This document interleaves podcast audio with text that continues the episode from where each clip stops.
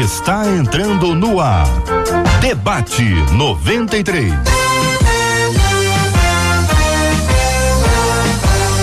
Realização 93 FM. Um oferecimento Pleno News. Notícias de verdade.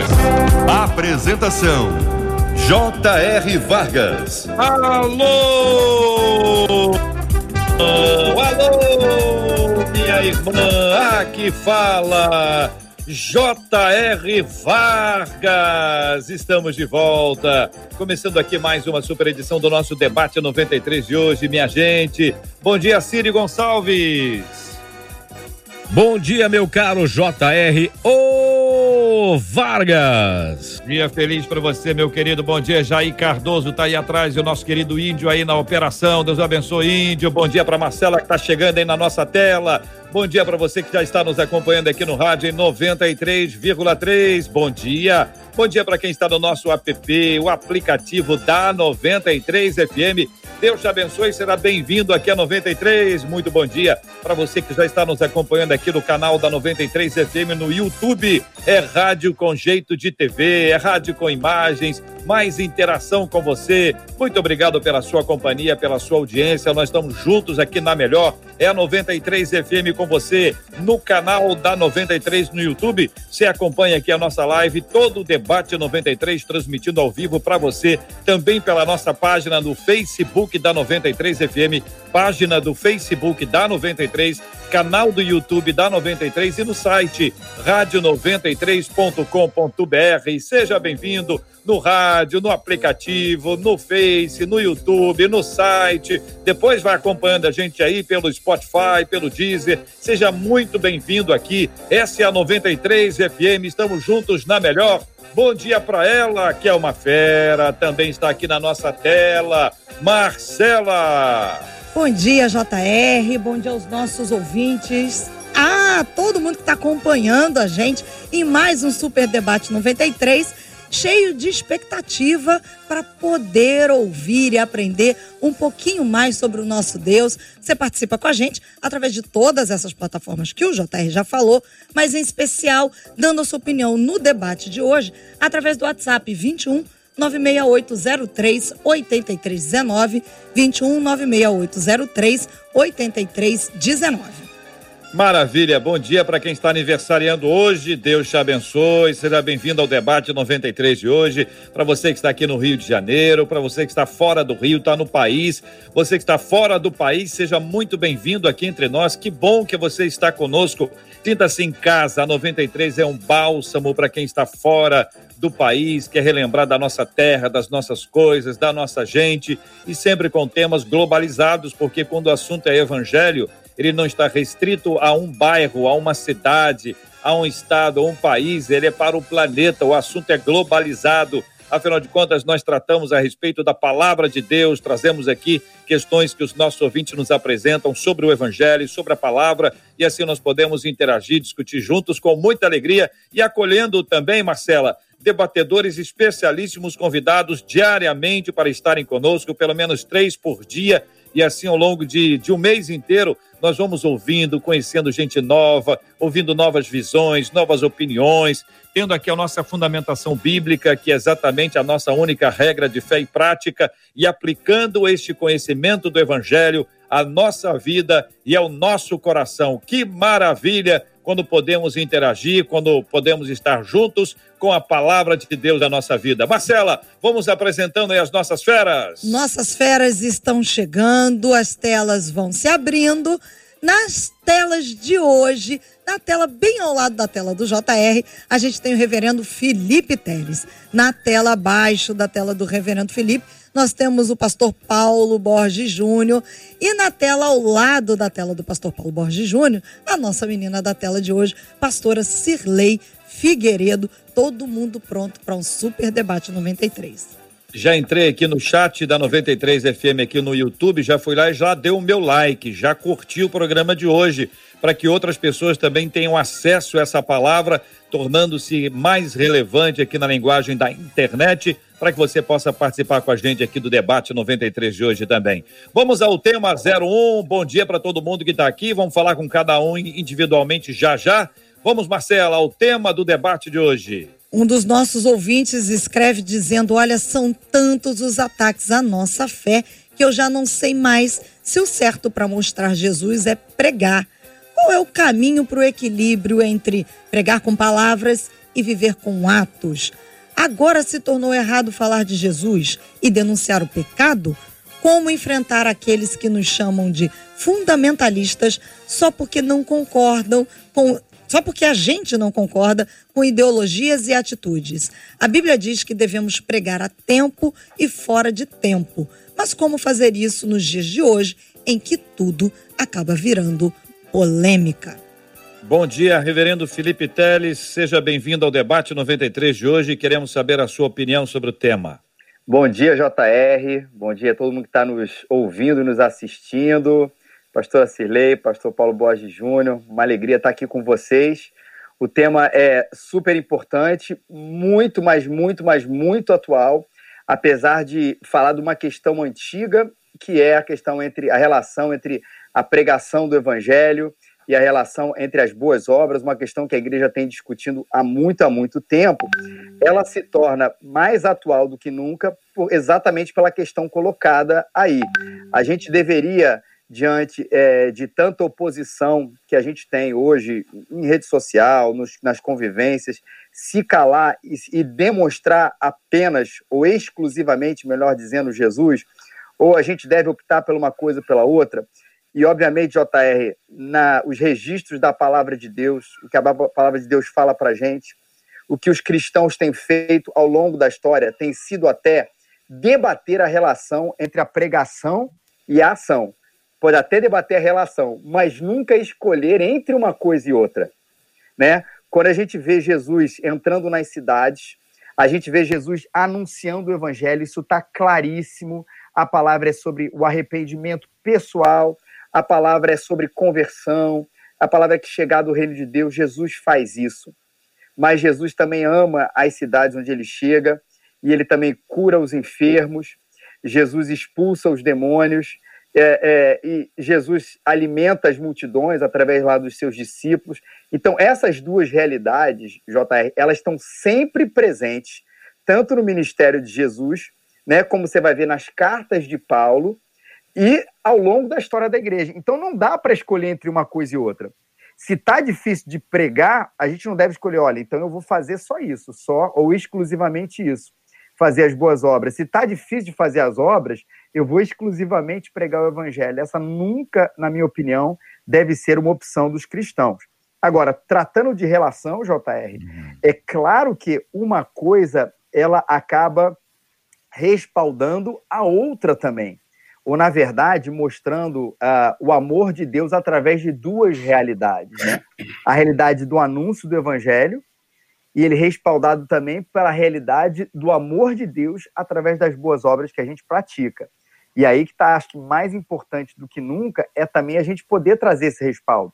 O que eu quero dizer com isso? Não estou fazendo uma opção, JR, de forma nenhuma. Mas a, a, a gente tem falado bastante do Evangelho. Está na hora também, também, também, repetindo aqui, também, da gente mostrar que a nossa palavra, ou a nosso ministério, ou a igreja, ela está preocupada com o anúncio, mas também está preocupado com todas essas outras questões ali envolventes. E acho que essa é uma, é uma fórmula, entre aspas, muito importante para anunciar e glorificar Jesus no mundo que a gente está vivendo. Pastor Paulo Borges Júnior, seja bem-vindo mais uma vez ao Debate 93. Queremos também ouvi-lo sobre esse assunto, pastor. Bom dia, JR. Bom dia, Reverendo Felipe, pastora Cirle.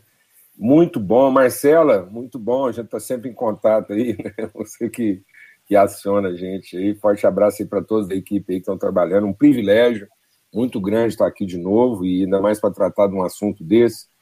É, diante daquilo que foi posto né, pelo, pelo Felipe aí, eu, eu, eu quero apenas talvez refletir um pouco sobre é, a forma como a gente significa as coisas. Né? Então, a, palavra de Deus diz que a fé vem de ouvir, de ouvir da palavra de Deus. E às vezes a gente está escutando a palavra, mas não está ouvindo, né? A palavra não está devidamente significada no meu coração. Então, às vezes, se eu escutei a palavra evangelismo, não quer dizer que eu ouvi o que o evangelismo significa. Eu, eu só queria apontar uma coisa, porque o nosso tempo não vai ser muito aqui, então eu queria trazer uma, um aspecto para essa reflexão que eu considero essencial. Eu creio que parte da dificuldade que nós estamos enfrentando nesse dilema de ter que explicar a natureza da nossa evangelização é porque ela ficou desprovida da pessoalidade. Nós estamos fazendo uma evangelização impessoal, ela está desprovida, muitas vezes, do aspecto afetivo, relacional. Então, ela ficou de caráter muito mais apologético, argumentativo, confrontativo, do que relacional. Então, parece não é uma conversa entre dois irmãos. Parece que é uma conversa entre dois prosélitos. Então, Jesus já tinha alertado isso. Ó, cuidado, porque às vezes vocês vão, vocês vão longe na terra para encontrar um ignorante e argumentar com ele a respeito das suas práticas. E no fim, vocês vão formar um prosélito. Depois, para alcançar esse cara, é muito mais difícil do que antes de ter conhecido esse tipo de mensagem que vocês pregaram.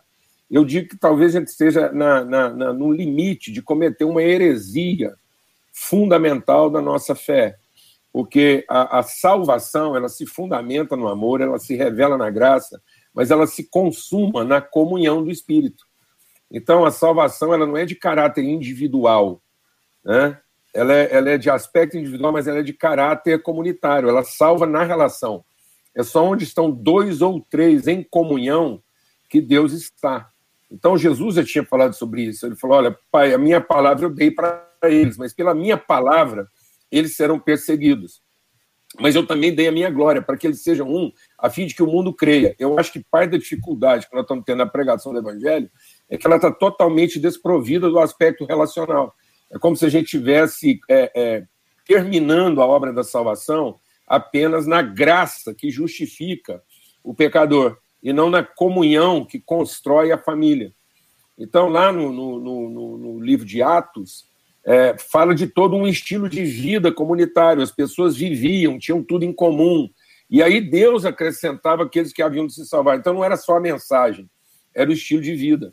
Era aquela vida onde um cuida do outro, um ama o outro, um defende o outro. Então, e agora nós ficamos tão apologéticos que a gente disputa qual evangelismo é mais eficiente, qual evangelismo é melhor representa Deus. Então, vou te falar, para quem está escutando a nossa mensagem, é difícil, porque ele não só tem que escolher entre as divindades, como ele tem que escolher agora entre as paternidades.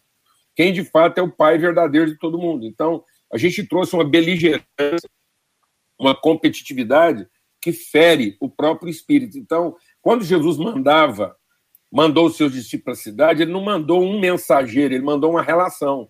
Ele mandou dois ou três em comunhão. Então, nós não podemos esquecer que a essência da nossa mensagem é também revelar uma relação, é revelar um afeto. Então, se a nossa fé não evoluir para os afetos, ela vai ficar uma fé apologética formando prosélitos e não é, verdadeiramente gerando filhos de Deus. Então, eu acho que está faltando um pouco de afetividade, um pouco de pessoalidade. Então, nossa pregação ficou muito argumentativa, muito confrontadora, muito debatedora. Ficou uma coisa só de saber quem está certo e quem está errado, e não de revelar necessariamente o que é bom. Até nessa questão das obras, uhum. muitas vezes a gente faz as obras hoje para argumentar para corroborar com o argumento que eu estou apresentando. Então, as pessoas ficam desconfiadas. Essa cesta que ele está me entregando, ela é, ela é o preço que ele está pagando para ter a minha frequência no culto, então fica uma relação desconfiada. Aí, às vezes, a gente está fazendo uma obra, mas essa obra não é boa. Então, a Bíblia diz que o que iluminaria os olhos das pessoas é uma boa obra. Então, essa boa obra tem que ser em favor da pessoa e não em favor de defender a fé. E muitas vezes até a obra que a gente está fazendo é em defesa da fé e não em expressão da fé. Uhum. Pastora Cirlei Figueiredo, a nossa menina da tela de hoje, bom dia, bem-vinda. que pensa a irmã sobre esse assunto? Bom dia, JR, bom dia, os pastores, Marcelinha, uma manhã abençoada. Bom, a questão toda é, ao meu entender, é que muitas das vezes nós estamos tentando pregar o evangelho como um produto e a gente está tentando vender esse produto e quase ninguém está querendo esse produto da maneira como estamos apresentando o evangelho. Então, eu vivo e creio no evangelho da simplicidade, de viver o Cristo, o Verbo na nossa vida.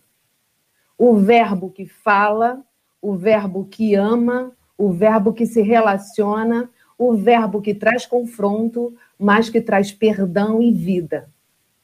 E amo o texto quando Pedro ele diz assim: antes santifiquem-se, Cristo, como Senhor em seu coração. Estejam sempre preparados para responder a qualquer pessoa que lhes pedir a razão da esperança que há em você. Que texto lindo! A questão aqui são as pessoas que vêm até mim e falam assim: o que, que você tem? Você carrega algo diferente. E isso está me atraindo essa evidência na sua vida, isso, o que, que, é isso? E as pessoas vêm e querem uma explicação acerca disso. Isso é o verbo encarnado em nós. É a vida dele em nós. Esse é o evangelho. Concordo com os pastores, com o reverendo Felipe. A gente não está aqui para tentar falar, isso aqui tá, eu estou com a razão, é, é, esse argumento teológico é o mais correto. Não, nós estamos aqui para falar que aquilo que a gente carrega transforma a nossa vida e transforma aqueles que estão ao nosso redor. Se o que eu carrego como, como evangelho de Cristo, aquele que morreu, que ressuscitou, que deu a vida por mim, se essa vida que me transforma dia a dia, de glória em glória, não transformar e não for capaz de transformar e de tocar a vida dos meus vizinhos, que eu acordo, de vez em quando encontro com um, encontro com outro, paro, dou uma atenção, escuto, não falo, escuto. E quando a gente escuta, quando a gente dá ouvido, quando a gente se relaciona com, com, a, com aqueles que não têm a mesma fé que nós, e a gente se relaciona com eles, e dá ouvidos, JR, que essa é a grande questão, e a gente para, e poucas palavras dissemos, e no final da nossa conversa, do dia a dia, da nossa rotina de filhos de Deus, quando a gente termina essa conversa, a pessoa diz: as suas palavras trouxeram uma paz no meu coração, trouxeram vida para mim. Como é bom poder parar e ouvir e ser ouvida e ser abraçado por você, abraçada por você. Esse é o evangelho que eu creio. Esse é o evangelho que eu transmito. Não quero impor, fazer com que o outro tenha que receber aquilo de maneira é, é, imposta, não por imposição, mas por amor, por aquilo que é manifesto em mim. A criação, a palavra diz, ela espera, ela está com uma expectativa com relação à manifestação dos filhos de Deus. E que manifestação é essa? É uma manifestação em amor, em vida, em graça, em olhar para o outro e estender a mão, independente de qualquer coisa. Eu sempre vou colocar isso, não importa onde eu esteja. Hoje, muitos estão pregando, né? Estão pregando, mas não estão pregando o que estão dizendo. E aí a nossa vida, ela precisa ser um estilo aquilo que a gente prega tem que ser a nossa vida, o nosso viver. Independentemente onde nós estamos. O que dentro da igreja é fácil. Eu estou falando ser reino de Deus aqui fora, no mundo, onde as pedras estão clamando. E o povo de Deus está perdido em meio a essas pedras. Então é tempo da gente abrir os nossos olhos e parar e ver. Eu fui chamada, eu sou chamada para pregar, para falar, testemunhar da vida de Cristo aonde quer que eu vá. Quero convidar o reverendo Felipe, o reverendo Paulo Borges, pastora Cilei, para jogarem ping-pong comigo a partir de agora, tá bom? Ping-pong, vamos deixar o golfe para outro dia. Agora, agora nós vamos, vamos entrar no ping-pong, igreja. São tantos os ataques à nossa fé que já não sei mais se o certo para mostrar Jesus é pregar. Ataque à nossa fé ataque à nossa fé, que fé é essa que está sendo atacada? O que está sendo atacado é o que sempre foi, ou o que está sendo atacado é o que se transformou ao longo do tempo, o que, que a gente virou, o que, que, o que, que a gente tem feito. Já ouvi, por exemplo, que existem três causas principais para o ateísmo moderno: é o que se prega, como se prega e quem prega. A partir dessas três perguntinhas básicas aqui, a gente consegue identificar que alguns desses ataques, eles podem não ser exatamente ataques do inimigo. Pode ser apenas um retorno daquilo que está sendo feito por nós mesmos. Eu estou botando nós aqui nesse plural majestático para dar essa ideia. Então, houve algum momento da igreja em que ela não esteve sob ataque, reverendo Felipe? Então, é, quando a gente estava conversando aqui, eu acho que isso veio na minha cabeça exatamente essa questão, JR. Porque a gente vê lá o texto de Atos, é, é, que fala que a igreja contava com a simpatia de todo o povo, do, da, ali da, do mundo ali, tudo. E a impressão que dá é que assim, esse é o único texto que a gente usa, é, o único, é a única realidade de Atos. A realidade é, é a do caramba, que coisa boa que eles estão fazendo, e ao mesmo tempo a realidade da perseguição. Então, a, a gente nunca pode se acomodar ou uhum. achar ou imaginar que haverá um tempo onde essa perseguição, seja ela física, seja ela moral, ela não vai acontecer sobre a nossa vida, que a gente vai conquistar o carinho, o amor, a admiração das pessoas à torta direita. Isso não vai acontecer, porque o evangelho, ele também é ofensivo. A questão é, JR, que você colocou, eu não vou me alongar para a gente bater essa bola, é o que é que está trazendo, é, fazer o nosso tênis aqui, o ping-pong o que é que está trazendo essa repulsa? É o evangelho pregado ou é o nosso péssimo testemunho? Aí eu acho que essa questão é Pastor importante. Pastor Paulo Borges Júnior, o a, vi, vizinho à igreja tem uma casa. Aquela casa é vizinha à igreja. E aí o som da igreja entra todo na casa e quase sempre uma pessoa abençoada da igreja põe o carro dele em frente à garagem daquela casa. A pessoa da casa reclama do som e de que pararam o carro ali. É perseguição religiosa? Ó, vou te falar, eu morei na Inglaterra e lá eles fizeram uma pesquisa. Quando eu morava lá, eles fizeram uma pesquisa. E eles descobriram o seguinte: que a população até 30 anos, é, 93, 94% da população queria Deus, 98% não queria a igreja. Então, muitas vezes, a, a, a, repulsa não é a Deus, nem propriamente a mensagem. É a forma como ele está sendo travestido, né? É a forma como Deus estacionou o carro. Então, as pessoas estão querendo encontrar um Deus coerente, né? Que respeita as relações e que... E aí, os representantes estão muito mal, né? É bom a gente lembrar da onde vinha a perseguição, viu, JR? Uhum. A perseguição nunca veio do povo, da população. A perseguição sempre vinha dos sistemas então Jesus era querido pelo povo e odiado pelo sistema religioso e governamental. Então a perseguição vinha dos poderes constituídos e instalados, que nem sempre correspondem à justiça do povo. Então, e hoje a igreja, às vezes, ela está invertendo, ela está querendo a benesse dos poderes né, e, e, a antipatia do povo. Então, a igreja tem que representar o povo frente às injustiças dos poderes. E aí, porque como ela representa mais um poder, ela pode pôr o som na altura que ela quiser e estacionar o carro também onde for mais fácil.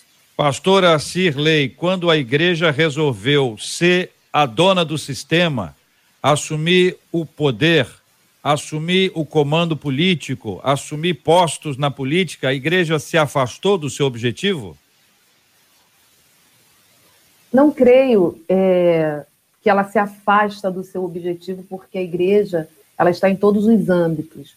Mas quando ela perde o seu propósito em si, porque se você for fiel ao que a Bíblia, ao que os conceitos da palavra de Deus diz, com certeza, naquele lugar ali onde você está, você vai ser luz.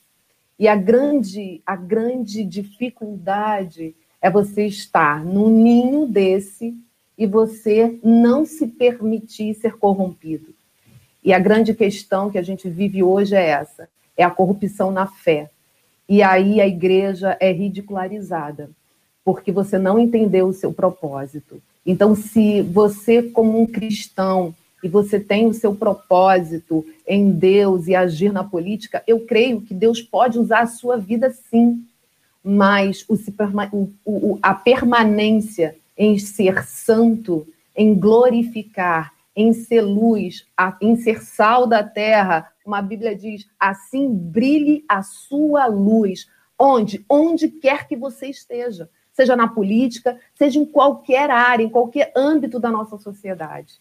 Você participa comigo aqui pelo nosso WhatsApp, Marcela vai dar o número, vai ler a opinião dos nossos ouvintes. Você participa conosco pelo Facebook, pelo YouTube. Hoje acolhemos com carinho aqui o reverendo Felipe Teres, o reverendo Paulo Borges Júnior, a pastora Celei Figueiredo Pinheiro, todo mundo aqui na nossa tela do Debate 93, participando conosco aqui agora, minha gente. É a 93 FM fazendo rádio com jeito de TV. Fala, Marcela. O WhatsApp é o 21 96803 8319, 21 96803 8319, para onde os nossos ouvintes estão escrevendo. E uma das nossas ouvintes disse o seguinte: realmente está muito difícil conversar com as pessoas hoje em dia, diz ela. Elas não aceitam a nossa fé, não aceitam a Bíblia como uma verdade e ainda tentam nos fazer duvidar da Bíblia, é o que ela diz. E aí ela continua, porque ela mandou isso bem no iníciozinho, quando vocês começaram a discussão. Depois, a partir do momento que ela começou a ouvir vocês, ela volta com uma mensagem abaixo e diz assim: Bom, eu acho que as pessoas também não veem Cristo em mim, ou não conseguem enxergar essa mudança. Ou os olhos das pessoas estão totalmente fechados, ou sou eu realmente que não reflito a glória de Deus. E aí ela diz: o pior é que eu acredito mais na segunda opção. O caminho parece que está se, se abrindo para essa ouvinte, espero que para outros ouvintes também, que em geral a gente culpa os outros, né? O, o errado é o mundo. Tá todo mundo errado. A igreja tá toda errada. E, e, você? Não, eu eu eu sou eu tô eu tô indo bem.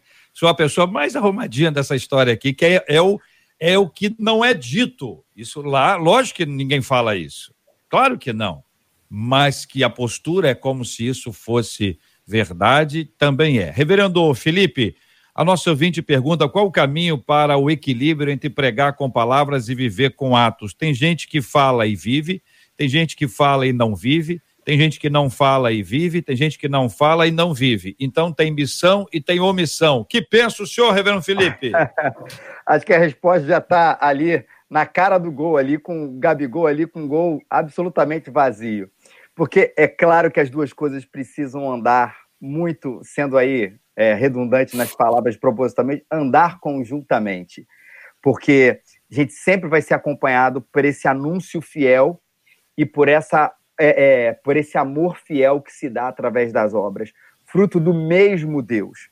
Então, é, minha irmã, se você está com a dúvida é, entre fazer uma coisa e outra, faça sempre as duas coisas. Mas é claro, e eu defendo muito isso, que a gente precisa anunciar o Evangelho de Jesus bastante nos nossos dias e não confiar apenas, exclusivamente, quando falamos de conversão, na questão das obras, né? Aquela frase que não é de, de Francisco de Assis, mas atribuída a ele, né? Se pregue o tempo inteiro, se necessário, use palavras. Acho que ela tem um, equívoco em si mesmo. A pessoa precisa conhecer o reino de Deus, a obra de salvação de Jesus, que se dá através da palavra, que, como o pastor Paulo Borges falou, né, citando a Bíblia, ela vem pelo ouvir. Faça as duas e não esqueça, as pessoas precisam ouvir também a respeito do Evangelho de Jesus. Pastor Paulo Borges Júnior, o que é denunciar o pecado? O ouvinte diz aqui, agora se tornou errado falar de Jesus e denunciar o pecado. O que é isto, pastor Paulo Borges Júnior?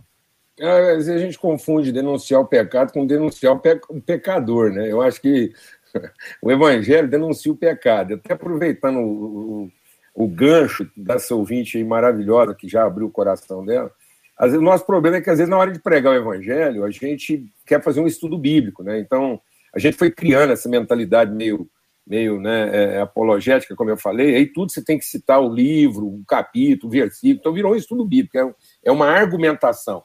E as pessoas não querem conversar sobre o evangelho.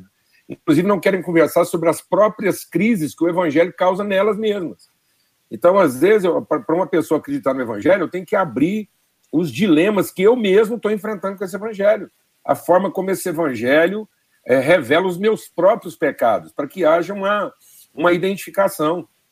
Né? Então, é o que Paulo diz: naquilo que eu sou consolado, eu vou consolando outros. Então, às vezes, a gente não quer conversar sobre a soberania do evangelho sobre a vida humana. A gente quer dizer sobre a ditadura do evangelho sobre o incrédulo. Né? E, e, Paulo, por exemplo, é o, é o escritor desse evangelho aplicado, ele fala dos seus dilemas, ele fala das suas crises, miserável homem que sou, quero fazer o bem, não faço. Então ele está denunciando quem? O pecador? Não, ele está denunciando o pecado, mas para falar do pecado, ele mesmo está confessando o seu próprio dilema com o pecado, né? sua própria crise. Então ele faz a denúncia do pecado, ele só não faz juízo do pecador. E às vezes as pessoas estão confundindo né, fazer a denúncia do pecado em favor da justiça em fazer a denúncia do pecador em favor do juízo. Pastora Cirlei, durante muitos anos, as, as, as meninas tiveram é, uma, um olhar mais intenso por parte da, da igreja para, por exemplo, definir o tipo de roupa, ou mesmo medir ah, o tamanho do vestido ou, ou da saia, enfim, para de alguma forma dizer que isso estava apropriado e isso não está apropriado, né? O tempo mudou, mas ainda hoje existe isso mas existe aqui um conceito de fundamentalismo que eu queria ouvir a sua opinião sobre esse assunto. Como enfrentar aqueles que nos chamam de fundamentalistas só porque não concordamos com suas ideologias e atitudes? Eu vou ampliar o negócio da, da ideologia já já, porque eu quero ouvir a opinião de todo mundo sobre algumas questões ideológicas que estão aí na nossa pauta do dia a dia, mas quero ouvir a sua palavra inicialmente sobre esse assunto. Então, JR, hoje, né, o, o fundamentalismo ele vai para o extremismo, né, para a intolerância. E no início não era assim, né? Era para falar contra os falsos ensinos. Né? E com relação à, vida da, do ministério da mulher, da mulher, muitas coisas, é, ao meu ver, lendo a palavra de Deus, a mulher continua e necessita né, andar de maneira sóbria, digna de uma filha de Deus, honrando ao Senhor com as suas vestes, sabendo que você está indo em qualquer lugar que você esteja, seja culto, seja uma festa, onde for, você está honrando e levando o nome de Deus. Isso para mim não mudou. Hoje a gente vê que muitas né, a ideia de, de você, ah, Deus não olha para sua roupa. Não, Deus não olha para sua roupa. Mas a obra do Espírito Santo na nossa vida faz com que eu conserve esse templo e através do meu corpo eu glorifique a Deus, não com imposição, mas por uma obra do Espírito Santo realizada dentro de mim. Então, as minhas vestes, elas glorificam a Deus. O meu aquilo que visto, onde quer que eu vá, glorifica a Deus. Eu não faço uma separação, uma dicotomia de que eu posso usar aqui, que eu posso usar ali. Eu sei, ah, na praia você vai, você vai usar veste de praia. Ok, eu sei disso. Mas na praia, a minha veste de praia tem que glorificar a Deus. Eu não faço separação disso. E hoje a gente vive uma mistura, uma, uma, uma mistura muito grande então de um liberalismo total, então a gente não tem um equilíbrio, né? Ou, ah, agora tudo pode, tudo é permitido, aquilo não, não precisa mais.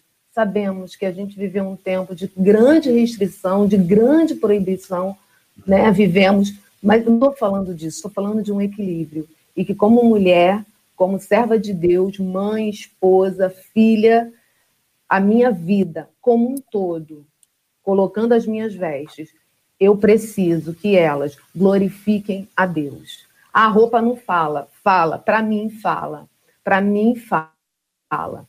Quando eu chego, eu, eu pergunto, eu lido com alguns adolescentes, jovens e falo, olha no espelho e pergunto, Espírito Santo, eu te agrado? Isso que visto te agrada? Ao comprar, eu pergunto, isso te agrada? E isso hoje, JR, é muito contraditório. Ah, você é muito radical. Sou radical nesse sentido, uhum. onde as minhas vestes devem glorificar ao Senhor nesse tempo, Bem. onde quando eu coloco isso, sou tida, de repente, como uma fundamentalista, como uma extremista. Uhum. Reverendo Felipe, vamos conjugar três verbos. Fica à vontade, tá bom? O verbo tolerar. O, ver... o ver... Vou botar dois. O verbo tolerar e o verbo concordar. Vou deixar só dois. Uhum. É, é para explicar, falar. Uhum. Vamos conjugar, vamos conjugar, no Rapaz, sentido de vamos esse... conversar sobre, sobre é, tolerar e sobre concordar. Pois é, JR, esses são, são dois verbos tão complicados no nosso dia, porque tolerar é, virou é, o sinônimo de aprovar qualquer coisa, né? E, e aí, no certo sentido, ninguém é 100% tolerante nesse sentido, né? A gente convive, a gente ama, mas é, eu não aprovo certas coisas. E quando eu não aprovo certas coisas, pela minha fé, pela minha ideologia, usando a palavra mais da moda, eu sou tido como intolerante. E aí a gente tem um grande problema nesse sentido, porque a gente vive, na verdade, numa sociedade onde as pessoas parecem que não podem ter opinião sobre absolutamente nada, porque quando elas fazem certas afirmações sobre determinados assuntos, elas são taxadas de intolerantes. E aí você entra nessa mordaça complicada dos nossos dias. É óbvio, JR, que a gente precisa falar a respeito daquilo que a gente crê, a respeito das nossas convicções, cheios de amor, cheios de diálogo, que eu acho uma coisa super importante, de saber ouvir, de saber conversar, mas sendo firme naquilo que a gente acredita. Mas ainda assim, seremos taxados e qualquer pessoa que faça uma afirmação hoje em dia parece que é taxado por um determinado segmento aí de intolerante. E aí, pastor Paulo Borges Júnior, vamos conjugar também esses dois verbos aí, vamos, a, vamos tentar ajustá-los aqui para o nosso entendimento. Eu preciso, eu preciso, ao tolerar, eu preciso concordar, e ao discordar, eu serei um intolerante? é, pela boca de duas ou três testemunhas a verdade é estabelecida. Então, eu vou trazer mais um verbo para colocar do lado desses dois, porque eu acho que a gente consegue ajudar a gente a, a entender. E é o verbo concorrer. Então, tudo aquilo que concorre para o bem. Então, é correr com. Então, ao correr com, eu não estou competindo, eu estou estimulando o movimento. Então, nós precisamos entender o que, que concorre para o bem da relação. Aí aquilo que concorre para o bem da relação, eu vou ter a sensibilidade de ajustar isso. Né? Então, eu estou tolerando, mas não como quem deixa para trás, como quem permite que o outro siga outro caminho. Então, eu tenho aquela tolerância de quem tem a paciência de melhorar o ritmo dele de modo que ele continue na mesma direção.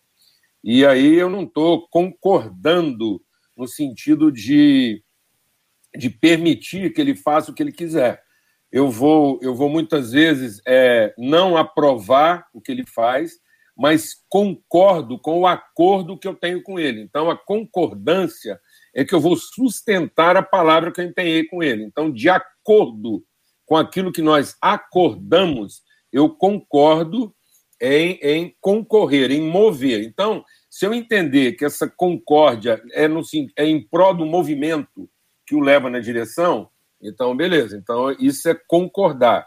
Se na minha tolerância, a minha paciência de ir respeitando o ritmo dele, fazer com que ele chegue ao seu destino, então isso tem um aspecto positivo. Mas toda vez que é uma permissão, uma permissividade, então, na verdade, eu não estou tolerando, eu estou sendo é, negligente. E às vezes as pessoas acham que estão tolerando e, na verdade, elas estão sendo negligentes. E às vezes elas acham que estão concordando e, na verdade, elas estão condenando porque elas estão principalmente assentindo com a decisão da pessoa para ficar livre do estresse de ter que concorrer com ele para que ele chegue ao seu destino. Pastora. Então, é, o pastor Felipe colocou essa questão né, de quando a gente se coloca e uh, não discordando do outro, é respeitar. Eu, eu entendo, eu aceito, né, o, o outro, mas tenho a minha opinião, né? Tenho aquilo que penso, entendo aquilo que penso como algo de vida para mim e respeito o seu pensamento. não significa que sou intolerante. É, suporto você, carrego você, não condeno você. Mesmo agindo assim, JR, somos tidos como intolerantes. Sendo taxados como intolerantes, o que devo fazer? Concordo que sou intolerante? O que faço? Não entro em guerra. Simplesmente não entro em guerra. Continuo o meu posicionamento sem discutir e sem brigar, entendendo que o outro tem aquilo como verdade para a sua vida. E eu tenho a minha. E aí a gente caminha tentando fazer com que, através da minha verdade, que é Jesus, ele possa chegar a esse conhecimento através do, através do, do Espírito Santo. Então, a, o cuidado para a gente não entrar em brigas, em discussões, é muito, muito, é muito, muito, muito grave. Precisamos entender que a nossa guerra, que o reino não é deste mundo, né? Jesus, quando ele vem, ele vai, olha, a minha paz eu vou dar, mas não é como esse mundo está dando. Esse mundo ele vai te ter como intolerante, sim, porque aquilo que você carrega como evangelho é loucura para os homens. Então a gente vai ser taxado assim. E o que fazer? Queremos ficar bem com todo mundo? É o politicamente correto que vamos ser? Qual o caminho que a gente vai seguir? Carregamos uma verdade amamos a verdade que carregamos. Vamos ser perseguidos por essa verdade da palavra de Deus, não por bombas que lançamos. E muitas das vezes enfrentamos e, e, e chegamos a determinados lugares que Deus não colocou. Né? Paulo avisou, falou: não vamos fazer essa viagem aqui. E eles não deram ouvido. E ao fazer a viagem, tudo se perdeu. Ele falou: mas as vidas não vão se perder. Então, assim, tem avisos de Deus, direcionamento do Espírito Santo para a nossa vida, e quando a gente dá ouvidos a esses direcionamentos, a gente não perde tempo com situações desnecessárias na nossa vida, onde pessoas realmente precisam de ouvir. Então, é, o, o, tolerar, o, o ouvir o outro, eu ouço, eu te respeito, mas tenho o meu posicionamento. Os nossos ouvintes, uma das nossas ouvintes escreveu dizendo o seguinte: Bom, gente, eu acho que aqui no Brasil ainda não há perseguição, diz ela. Pelo menos não que a gente possa apontar como acontece em alguns países. Ela até cita a, a China como exemplo.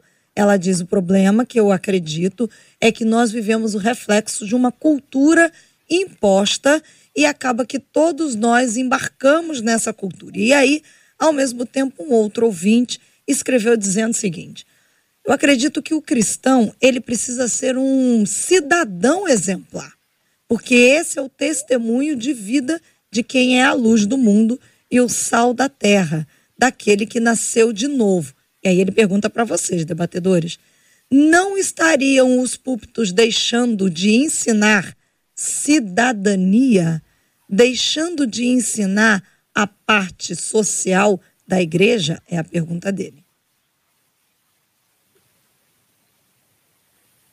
É, o testemunho público da igreja, acredito que é, sempre vai faltar. A gente, a nossa dificuldade, JR, e os nossos debatedores, é entender que a gente não tem uma estatística sobre esse assunto.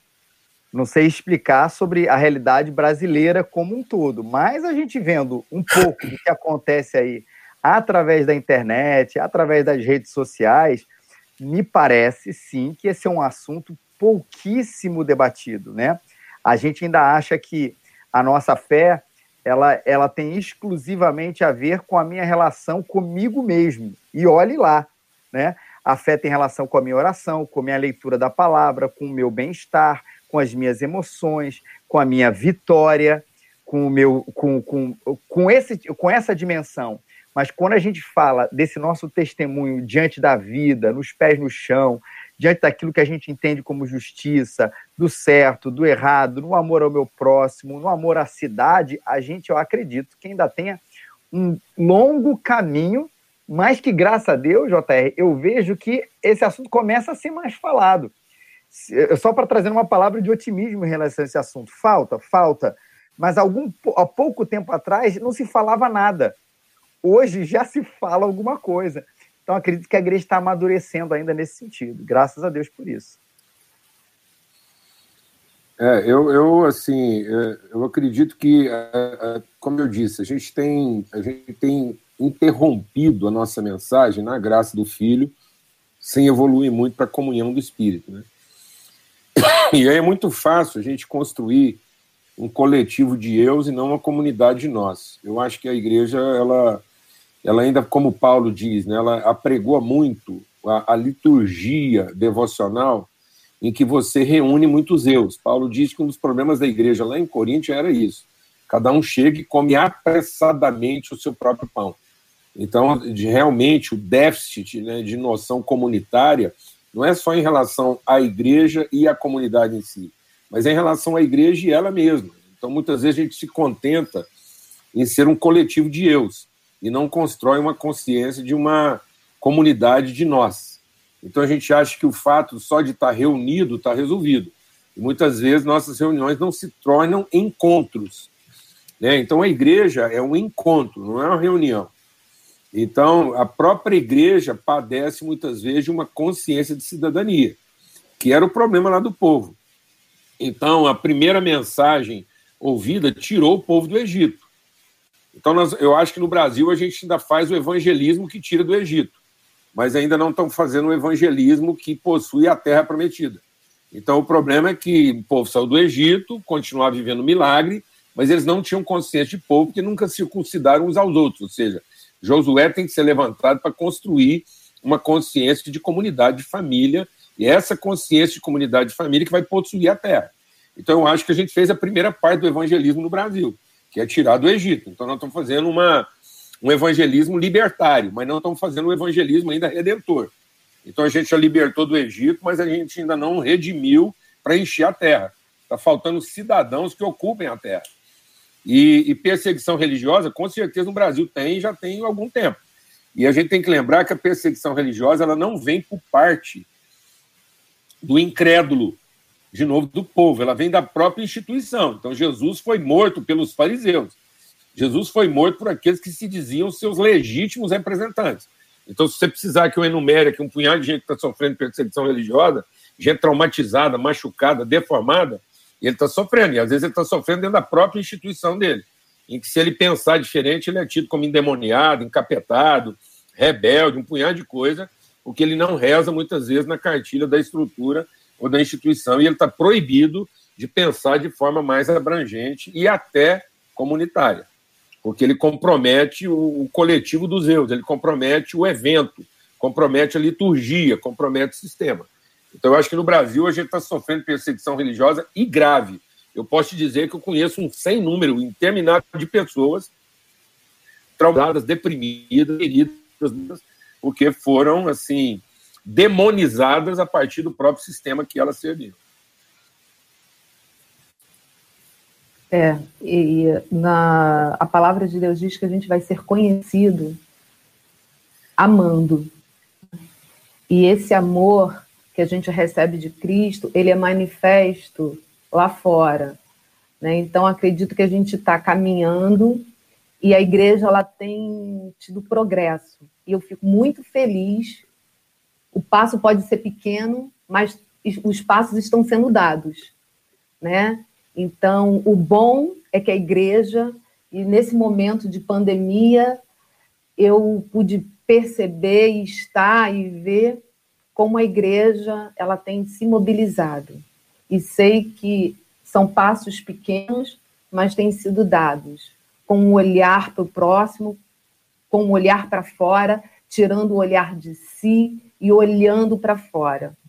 Acho, nesses dias, agora eu vi aquele filme Quarto Sábio, e é tão interessante, né? Porque ele está na procura, eu vou encontrar, eu vou encontrar o, o, o Messias, eu vou encontrar o Cristo.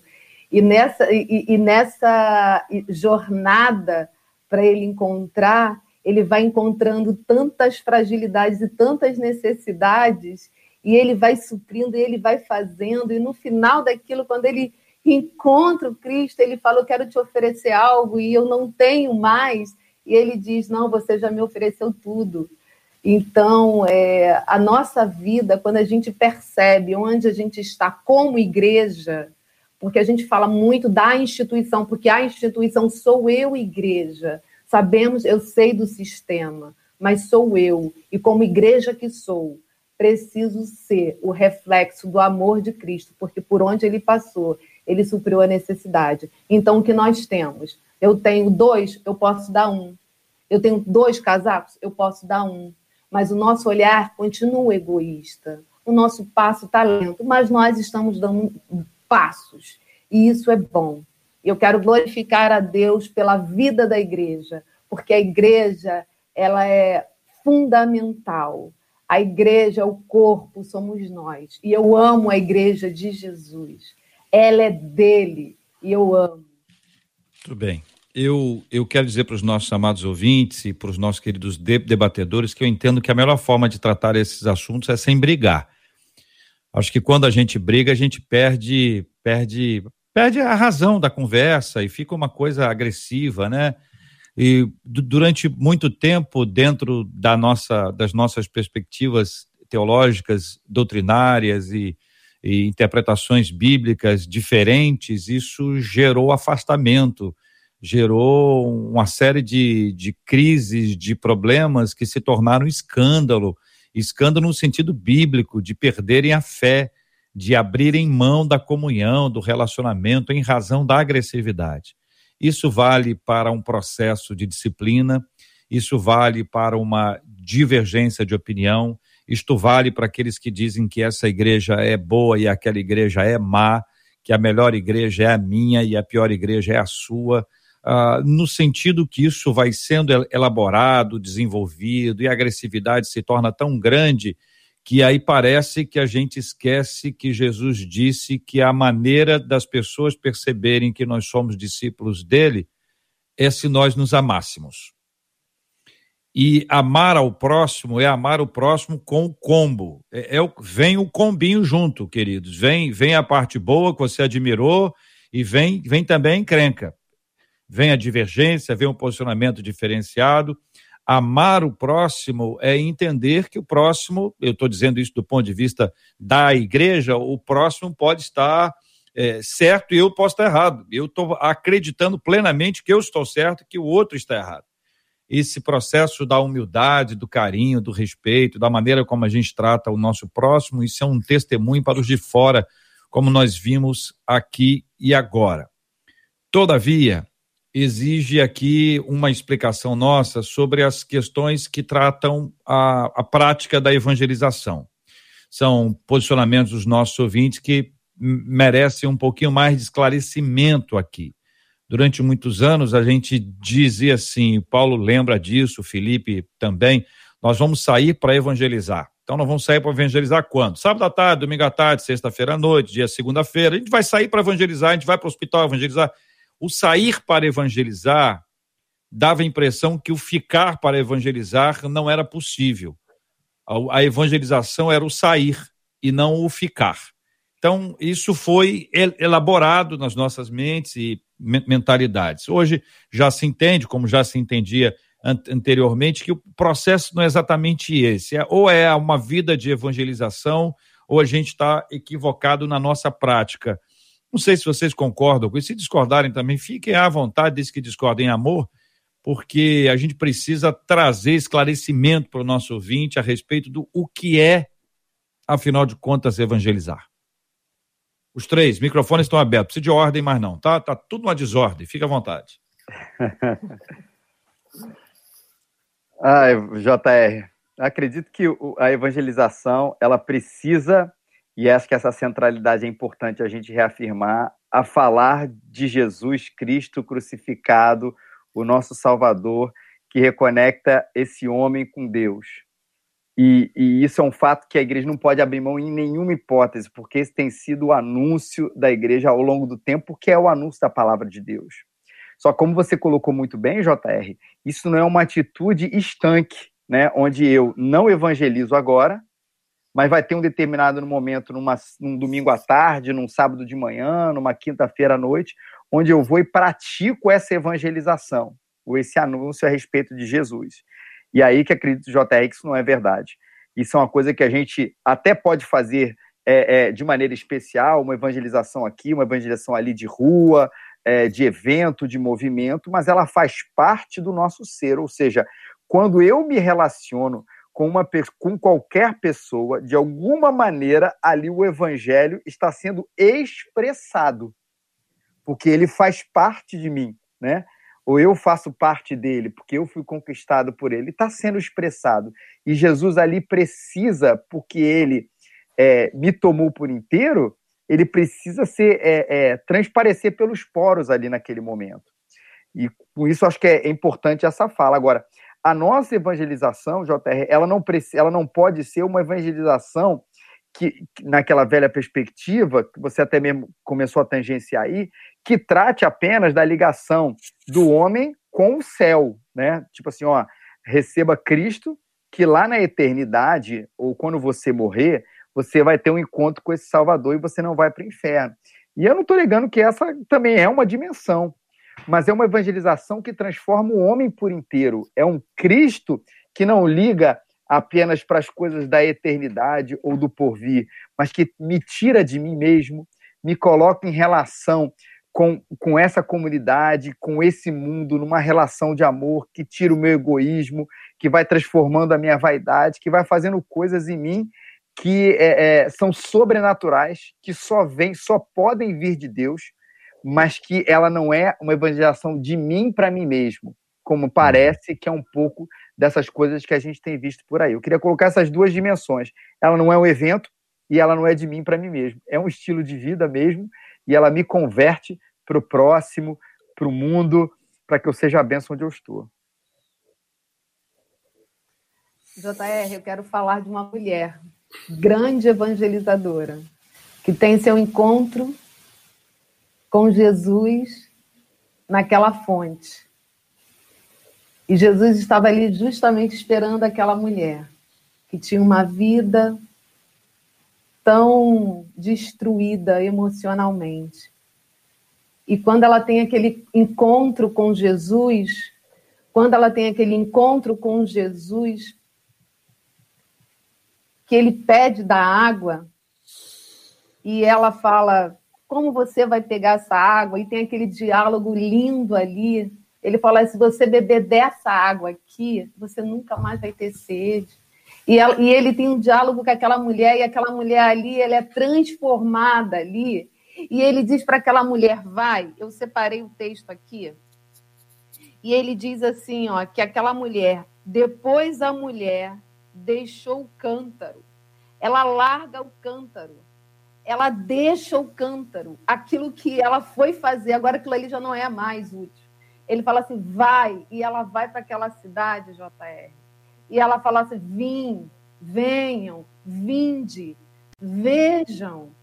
É aquele que a gente estava esperando, que vocês estão esperando. E ela diz assim: ó, saíram, pois, da cidade e vinham ter com ele muitos samaritanos daquela cidade creram nele por causa da palavra da mulher que testificava. E ela dizia assim: Ele me disse tudo quanto tenho feito. E para mim, foi a primeira mulher pregadora. Foi lá, experimentou. Esse é o evangelho que eu creio. Esse é o evangelismo que eu creio para esse tempo. Você experimenta do poder de Deus testifica desse poder de Deus. Aquilo que você carrega é tão grande que vai impactar pessoas. Aquilo que ela disse, a vida que ela vivia, e eles pegaram, bom, ela está trazendo algo novo. Nós temos essa mensagem cheia de vida e de amor. Jesus, quando foi naquela mulher, ele não condenou. Ele falou: Olha, eu estou aqui para te dar uma nova história, para te dar um novo rumo, um novo começo. E isso é lindo. Jesus ele vai e fala: olha assim, bebe dessa água, você nunca mais vai ter sede. Temos bebido dessa água. E de, o meu desejo é que a nossa vida, todo o nosso viver, a água que temos, nós não venhamos a reter, mas que possamos romper com qualquer coisa que nos impeça de oferecer dessa água que traz vida, que traz nova história, que traz cura emocional, que traz uma movimentação. Ela agora tinha um ministério, ela agora já tinha uma vida, ela agora já estava completamente a sua vida a partir daquele momento de um encontro com o Senhor, com a verdade, ela teve a sua vida mudada. E sabe o que, que acontece com a nossa vida? Nós estamos no supermercado, no shopping, na rua, fazendo academia, seja onde quer que nós estejamos. A gente esquece daquilo que a gente carrega, uhum. da água da Bem. vida. E sabe o que, que a gente faz? A gente entra naquele caminho que não é para a gente entrar, da discussão e da discórdia. Então vamos oferecer da água da vida. Nosso tempo voou, Paulo, mas eu preciso que você responda a pergunta da Elisângela o que seria o evangelismo para possuir a terra, já que recebi o evangelismo que me tirou do Egito? É, eu tinha acabado de ver essa pergunta. De vez em quando eu baixo o olho aqui, eu não, não é que eu não estou prestando atenção no, nos companheiros de mesa, porque eu estou ligado aqui acompanhando o YouTube aqui. Eu vi essa pergunta da Elisângela e achei bastante pertinente. E eu vou, em respondendo, eu acho que vai ser minha última participação aqui, porque a gente está encerrando. É, o judeu ele conjuga o verbo a partir da primeira pessoa do plural e não a partir da primeira pessoa do singular. Então ele começa a conjugar os verbos a partir de um nós e não a partir de um eu. Eu acho que grande dificuldade nossa é porque a gente está tentando significar a parte sem ter consciência de todo. É, em vez de, a partir da consciência de todo, dar significado à parte. Então a gente ainda faz um evangelismo eu, tu, ele. Então sou eu falando para tu a respeito dele, e não um nós trazendo uma consciência de nós em Cristo. Eu acho que é isso. A gente tira do Egito numa relação eu tu ele, mas para entrar na Terra Prometida nós temos que construir uma consciência de nós, senão nós não vamos ocupar a Terra. A gente ainda está fazendo um evangelismo de levar para o céu e não de encher a Terra com a glória de Deus, num grande nós. Eu preciso ter essa consciência de todo, o todo da comunidade, o todo da família, o todo do mundo empresarial. Então, eu sou qualquer cristão em qualquer ambiente, ele é a pessoa em condições de ter consciência daquele todo. E a partir daí, ele ir significando as partes. Então, eu sou aquela pessoa que, em conhecendo o reino de Deus, eu tenho a sensibilidade do Espírito Santo de, ao evangelizar, fazer com que aquela pessoa encontre o significado dela na vida. E às vezes a gente está querendo pregar um evangelho que só significa no céu. Então, enquanto nós estamos querendo encher o céu, Deus está querendo encher a terra. Então, acho que nós estamos numa relação inversa daquilo que é o propósito do Espírito Santo.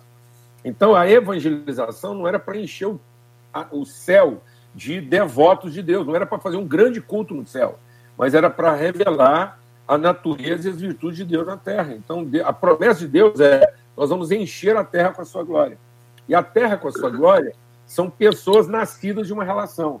Até a forma como a gente significa o próximo. Eu tenho que pregar o evangelho para o meu próximo. E fica parecendo que o próximo é o perto de mim numa assembleia de eus. Então o próximo é o meu perto, e não aquele que nasce de mim. O meu próximo é aquele que vem depois de mim. É o meu seguinte. É aquele que a minha vida deu significado. Então ele não é só o perto. Ele é aquele que, ao receber o meu testemunho e a virtude que Deus está em mim, ele significou a própria vida. Então a evangelização não é falar da cruz de Cristo ele, é falar da cruz de Cristo nós. Então eu evangelizo na medida em que eu também caminho para a minha cruz em favor da minha relação com as pessoas.